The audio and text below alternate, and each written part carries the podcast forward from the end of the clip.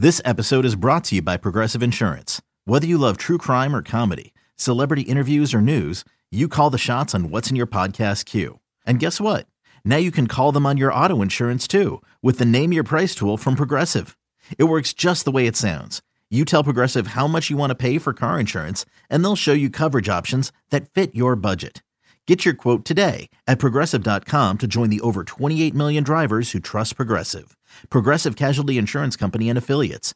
Price and coverage match limited by state law. You could spend the weekend doing the same old whatever, or you could conquer the weekend in the all-new Hyundai Santa Fe. Visit HyundaiUSA.com for more details. Hyundai, there's joy in every journey. You're listening to You Better for the big game. with Nick Kostos and Ken Barkley. What a lame trade deadline, right? In the NBA. Well, that's why I just I didn't want to be the the wet. I'm always the wet blanket in like all walks of life. No, but I didn't. I, didn't honestly, want to. Uh, I, nobody, I, I disagree somebody with needs, that. Somebody needs to are. provide like the Yeah. context of hey, like this is I really just said cool. it. Well, So I know, also- I know, I know, I know. Well, I just mean in the last two segments where it's like, yeah, like this is cool, and you, all right, like Gordon Hayward's a fun player or something. Like PJ Washington's cool, but like, did anybody win the title? Did anything even change today? Like, a couple teams got a little bit deeper. That's like, I'm hesitant to say anything happened beyond that. So, like you, in all seriousness, that you know, I, I know that you're right. I just want to, like, as a Knicks fan, But believe like that that's like I mean. this Thunder fans could be hump a little excited. Laker fans like you can be bummed and you could be excited. And like, look, if you're a fan of a team and your team gets better, you should be excited about that. That's like a cool thing. But just, I mean, we're a betting show. Like she'd be running out to bet the Thunder to win the title because they got Gordon Hayward. She bet the Knicks to win the East because they, you know, made three different like Bogdanovich. Like, no is the answer to that. And you know, I would doubt the market's moved an inch on any of these uh, these announcements. And maybe it's the teams that did nothing that's more impactful. Maybe it's like the Lakers and Yeah, the like Warriors what's your just biggest? Yeah, like what's your biggest thought other than like uh, the trades that were made, as like minuscule as they might have been, like coming out of it, teams that didn't make moves, like what what kind of stands out to you? I didn't know what the Warriors were going to. They didn't have a lot to do, and the more you got later in the week, like Brian Windhorst, ESPN was on a, a lot, being like, "Don't be surprised if they just do nothing." And obviously, like you're not going to be able to find, you're not going to trade Klay Thompson. Like that's just probably not what they're going to sign him to a reduced contract next year. They can't really trade Wiggins because he's toxic, and I don't mean like as a human. He just like he just makes a lot of money, and he's not very the good. taste on your Right. lips, I'm wondering. so, so- so it's just like that's what it is. great music video. She she looks great flight, in that flight, music there's some video. flight attendant stuff Yeah. going on. Yeah, it's pretty good. Um, so yeah, just like those teams, like look, LeBron and the Warriors have defined, you know, 15 years basically of like who wins the NBA title and who's good, and they're kind of just both toast, and it just it's like kind of depressing to see it. It's like LeBron and the Warriors account for basically every title forever since you and I have been alive, and they're done. Like they're just done. Like it's the Lakers are cool and they're kind of good, and the Warriors are okay, but they're not winning anything. And that realization just like it hits me a lot. This like especially this season. Uh, Buddy Hield to Philly do anything for you? I mean, it would if you could guarantee me Embiid would be back by the playoffs and and be great, which we can't. It, it kind So- of feels like what would I? well, it's a think half and half, right? It's like, Yeah, like it needs to get you to the finish line. Yeah. You need scoring to get you to the finish line. Maxey with like kind of a disaster game again because he's just like I love Maxey. He's just like not an A guy yet. He's just not an A guy yet, and he's gonna be one probably, but he's not one yet. So you put him. It's like, hey, everything runs through you, and we're shorthanded, and you got to go beat a good team. It's not gonna happen, and uh, you know probably end up in the play-in tournament. But it's just when does Embiid come back? Hield as like a third guy with Tobias Harris with those guys like okay, and maybe Hield scores enough that maybe they can stay out of the play-in tournament. Like this is kind of like a man, we may not even get to the finish line. Like if we don't score enough points, now maybe they get the sixth seed, maybe they get something like that. But again, like think of the minutia that we're talking about. Like yeah, this is interesting. It's also just like.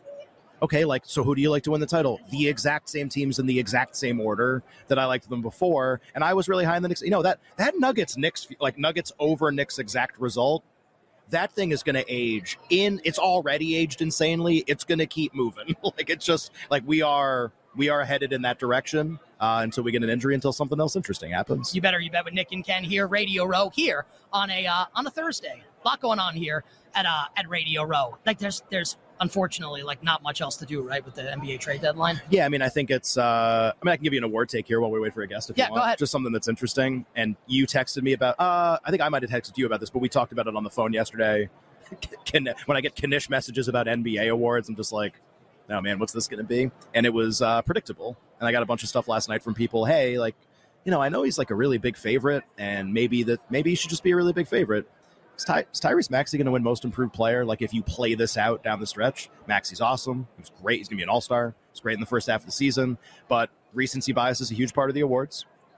If Embiid's not playing, and he's going five for 19 for like 12 points, and they're losing a lot, and he's minus 700 to win an award, I think it's okay to have questions. And with Maxey, it's always going to be did people already think he was too good? And I know people kind of scoff at that notion. Like Bill Simmons does a podcast uh, the other day. He does his trade value podcast, which is always like a, a, really awesome listen. And right in the middle of it, he starts doing awards. And he literally just says, I don't think Tyrese Maxey should win most improved player. This is an influential person in NBA media, not saying like it's close with a guy who's minus 700. No, the guy who's minus, excuse me, minus 700 just like shouldn't win.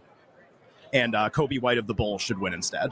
And I think if you bet awards and you hear that, even if he's like a minority voice in this situation and nobody else like nobody else thinks this, like it's a shot across the bow. If you bet Maxey or if you're thinking about betting into the market, that you really got to pay attention here. Coby White, Kuminga, like I like Sengun, but I don't know if anybody cares. Like, is it really? Is it going to be maybe more, more of a great story this year? Like, uh, Maxey and Sengun are the best players.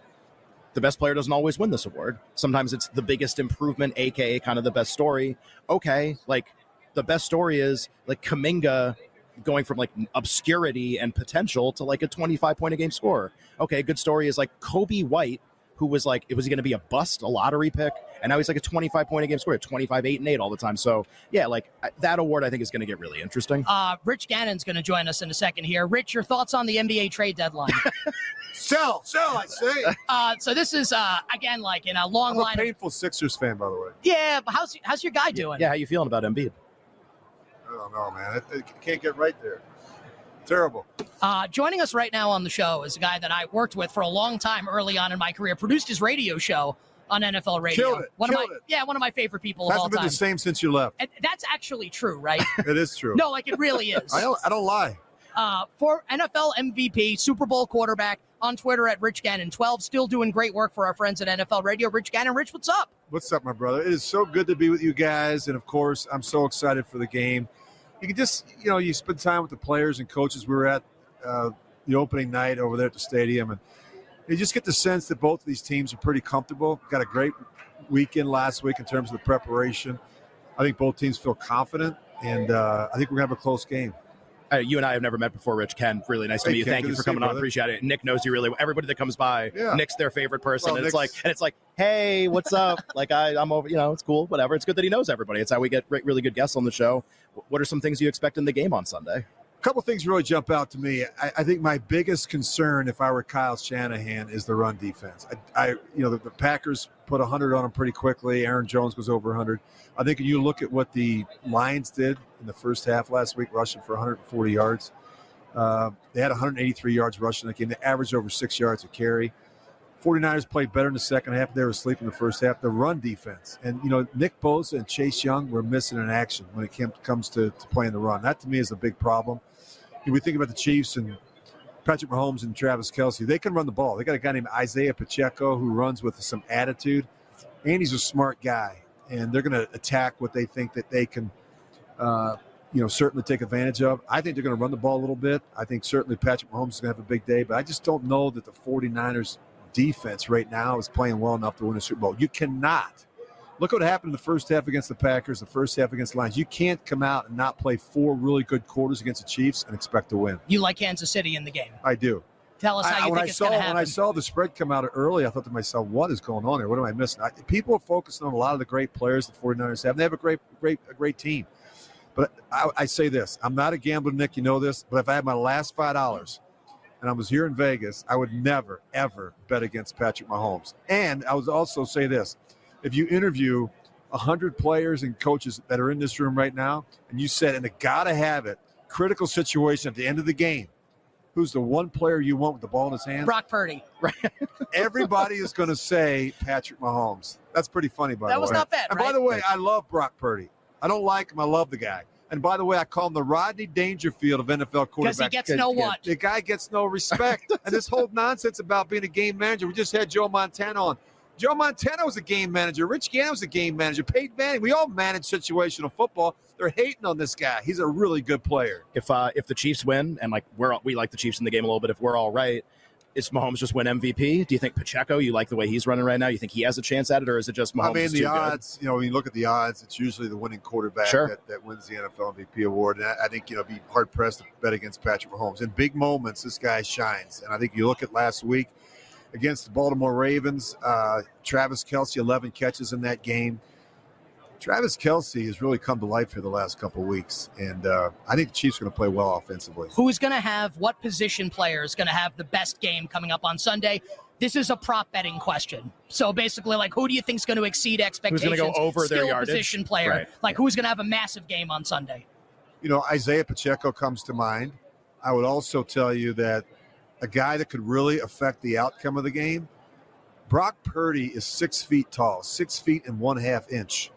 Okay, if you watch the Packers game, he didn't fare well in the beginning of the game with push up inside. The Lions got push up inside; it affects him. He's not a big quarterback, Nick. Not much bigger than you.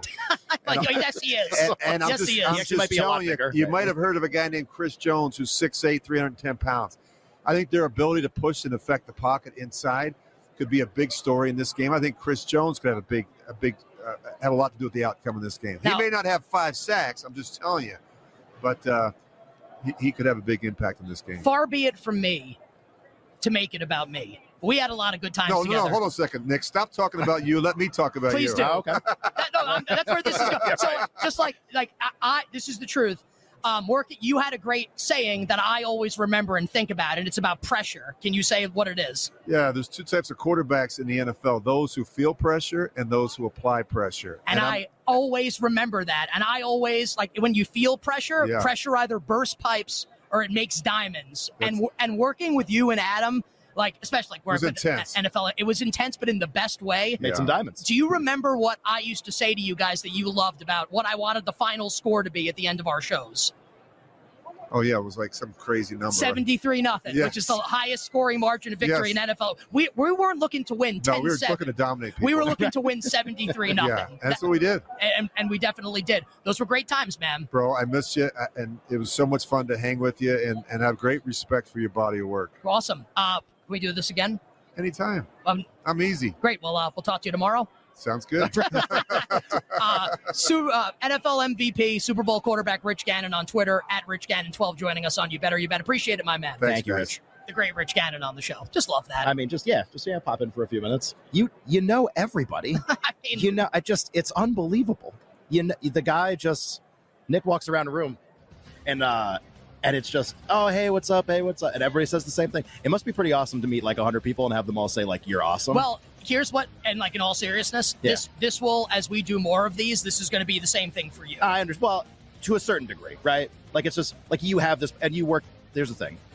Nick always says the NFL is his favorite sport because it is, and it's because he worked in it. Like I don't, I don't have that, even though I love sports. So like this is a, this is like a this is your time. This is Super Bowl. Hour one done, hour two for you. Coming up on the other side, more great guests. Super Bowl breakdown with Nick and Ken.